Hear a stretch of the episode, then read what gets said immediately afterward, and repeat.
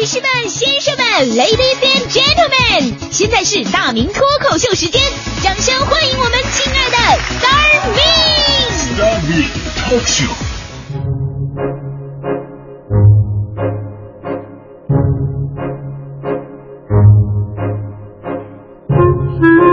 欢迎各位来到今天的大明脱口秀，我是大明。说从前有个兄弟啊，在这个酒吧里边喝闷酒呢，这一杯又一杯啊。这服务员过来问他说：“哥们儿怎么了？这是有有愁事儿啊？”这喝酒这哥们儿长叹一声：“嗨，别提了，我因为一个女人呐，离开了我的老婆。”这服务员一听，怎么着？啊，这这出出出轨了，对啊！哎呀，那那女的一定长得非常漂亮吧，你才能干出这种事儿。就这男的啊，苦笑一声说：“你可拉倒吧，那女的长得老悲剧，跟车祸现场似的。” 这服务员纳闷，哥，这这都车祸现场，你这你都能出来，这你你这有点不太对了。你怎么可能为了这样的女人跟你老婆离婚呢？就这哥们儿崩溃了，说：“兄弟，你上哪儿去了？这女的她不是别人。”她是我的丈母娘啊！哦，这丈丈母娘，家庭矛盾呢，这是。家庭生活当中呢，有各种各样比较让人头疼的关系，大家伙都比较关注的是婆媳关系，但都忽略了一个更大的，那就是丈母娘跟女婿之间的关系。婆媳关系都是感情上的，你这好解决，但是丈母娘跟女婿之间的关系呢，一般都是经济上的，这才是最让人崩溃的。昨天我看一新闻呢。真的是发人深省，又是一出人间闹剧。说福州的小王和小林俩人相恋多年，感情非常好，但俩人呢一直不敢提结婚这事儿，因为当初小王准备找男朋友的时候呢，他妈就对他千叮咛万嘱咐说，男方啊一定要有房，这样结婚以后压力会小很多。可是现在这男方小林呢，没什么经济基础，家里边也帮不上什么忙，所以呢，在福州啊一直就买不起房子。没房子，他肯定过不了丈母娘这一关呢。于是俩人想一招，什么招呢？就用朋友的房子来装样子给他父母看。哎呀，女方母亲一看特别高兴，呀，这房子不错。哎呀，这个，然后一看看着他那朋友了，是，哎，那你这你房子这人为什么在这住呢？啊，这这对这房子是我租给他的，哎，我是房东啊。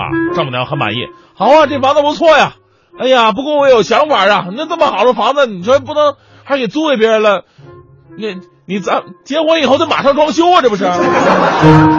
小林崩溃了，这我朋友家的房子，我能给人装修吗？我。于是呢，小林就一拖再拖，结果后来丈母娘啊太着急了，哎呀，自己个儿跑到房子这儿跟他朋友说了，说你不要住了啊，我们家要结婚装修了啊！结果他朋友怒了，这房子是我的。丈母娘看完房产证之后，觉得自己被骗了，是勃然大怒。哎，你们一定要记住，丈母娘永远是这个世界上最强的女人。他立马打电话报警了。啊，警察同志，我女儿被一男的骗了，你们赶紧过来把他人抓起来呀！后来警方来到现场，问了两个年轻人，才知道事情的来龙去脉。你说这清官还难断家务事呢，这警察只能让他们自己心平气和的解决，别伤感情了。哎，你说这，我觉得这事儿都闹成这样了，估计这小伙子也没法在人家混了。我们只能表示同情和祝福。这事儿吧，那年轻人想招骗父母固然不对，但反过来想想，丈母娘也确实过于现实。咱们中国这两年呢，一直有句话呀，说这个中国房价的上涨动力就是来自于丈母娘。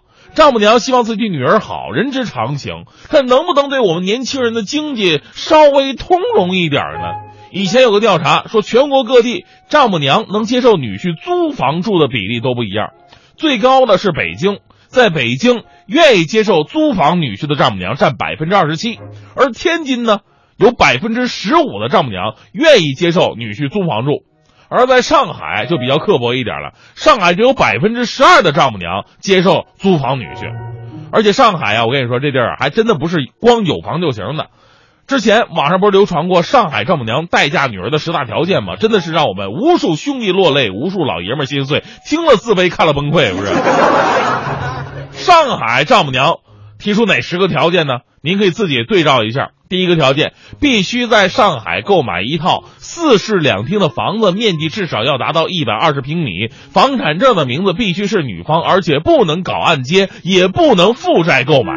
第二个条件，必须给他们老两口购买一套三居室的房子，房产证上的名字必须是丈母娘的名字，而且不能搞按揭和负债购买。男方要有有价证券、股票。还有存款不得低于一百万，平时零花钱得够用。还有的婚后收入一定得归女方保管，财政支出必须经过女方同意。婚后不得跟公婆同住，要保证女儿的生活自由。如果男方家在外地，那么每年回家探亲不得超过一次，最好没有。每年出资安排女方父母旅游一次，还得是江浙沪以外的省份，就近的那都不算旅游，而且每两年一次出境的旅游。逢年过节必须在女方家过，不得例外。孩子出生之后必须由保姆带，女方父母不负责带孩子，也不能让男方父母带。孩子必须接受最好的教育，要上贵族学校，这才能保证孩子以后有出息。看完了以后，我只有一个感觉。一个丈母娘，竟然把自己当成王母娘了，人类都已经无法满足他了。所以原来有句话说的好嘛，说每一个成功男人的背后一定有一个伟大的女人，这个伟大的女人其实不是你的媳妇儿，应该是你的丈母娘啊。但是年轻人们，我们不要气馁，没有句话讲得好，精诚所至，金石为开。咱们反过来想想。如果你是丈母娘的话，你辛辛苦苦种的白菜让猪给拱了，你也会提要求的。所以这事儿啊，解决的方式它只有一个，那就是讨好丈母娘。讨好丈母娘啊，会取得事半功倍的效果。很可能以上那些原则就不再是原则了。讨好丈母娘，你只要记住一个口诀就可以了，非常简单。怎么讨好呢？小恩小惠送小礼。甜言加上小蜜语，当面经常做家务，誓死伺候你闺女。除了这不要脸的四招之外啊，还有一个大招，这是革命先烈在战争当中总结出来的宝贵经验，那就是堡垒往往是从内部被攻破的。再再说一个说一不二的丈母娘，你说不通的。很简单，因为说实话，女婿跟丈母娘之间，他他已没有什么感情基础，你说不通很正常。这个时候呢，你怎么办？你要统一战线，联合你所能联合所有的力量，最主要的就是准岳父。正所谓啊，最强的风不是暴风、台风、龙卷风，而是家家户户的枕边风。笼络好丈母娘身边的意见领袖，那对你是一百个有利，而且大家伙都是爷们儿，沟通起来也方便，理解万岁啊。啊，准岳父有什么嗜好？喜欢下棋的，你陪下棋；喜欢遛鸟的，你出去买好鸟。啊，这个酒量好，喜欢喝酒的，你千万别推辞。酒喝酒大度，方显气量。如此下来，让准岳父跟你在准岳母面前美言几句，那效果非同一般的。哎，我跟你说，这些招啊，都是我们那徐强强哥告诉我的，特别好使啊。强哥喜欢一个女孩，结果呢？准丈母娘嫌弃他说说说相声，哎呀，这年头说相声能有出息吗？哎，死活不同意。于是呢，徐强啊，天天拉着他那个准岳父喝酒，他准岳父也好这口。前两天我就看着徐强，我说强哥呀，你们怎么样了？强哥非常自豪的跟我说，我们已经是一家人了。哎我说咋的？哎呦，这强哥你太厉害了，你这玩意喝完酒就把人家姑娘给接接办了，接嫁给你了。强哥说。哪儿啊？喝完酒我就跟他爸爸拜把子了。他现在是我大哥。所以说这个事儿呢，就告诉你一个道理：跟老丈人喝酒